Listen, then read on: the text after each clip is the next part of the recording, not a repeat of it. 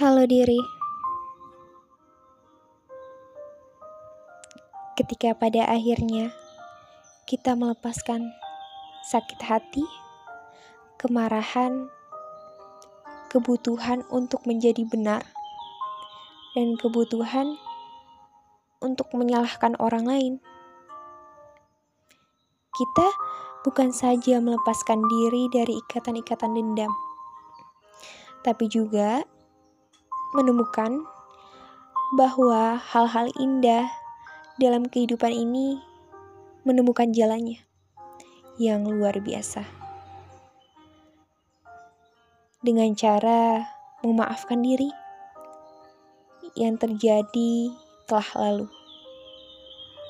Stop menyangkal diri karena itu akan membuatmu terus merasakan sakit terima dirimu.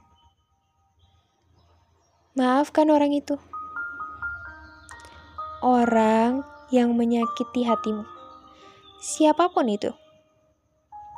Keluargamu, sahabatmu, temanmu, mantanmu, atau bahkan dirimu sendiri yang menyakiti dirimu. Maafkanlah mereka.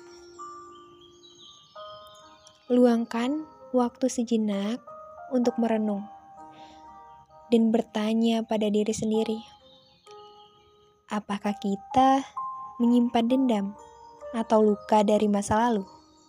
Jika iya, apakah perasaan, kenangan, atau pikiran itu membantu atau justru melukai kita?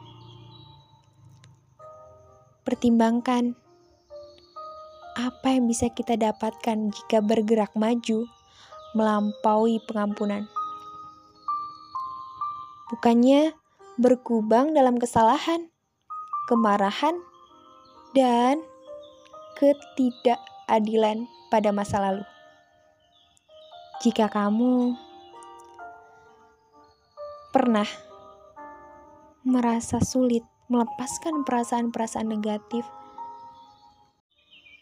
Mungkin sekaranglah saatnya memaafkan orang lain, atau bahkan diri sendiri, hanya lewat memaafkan dan melepaskannya.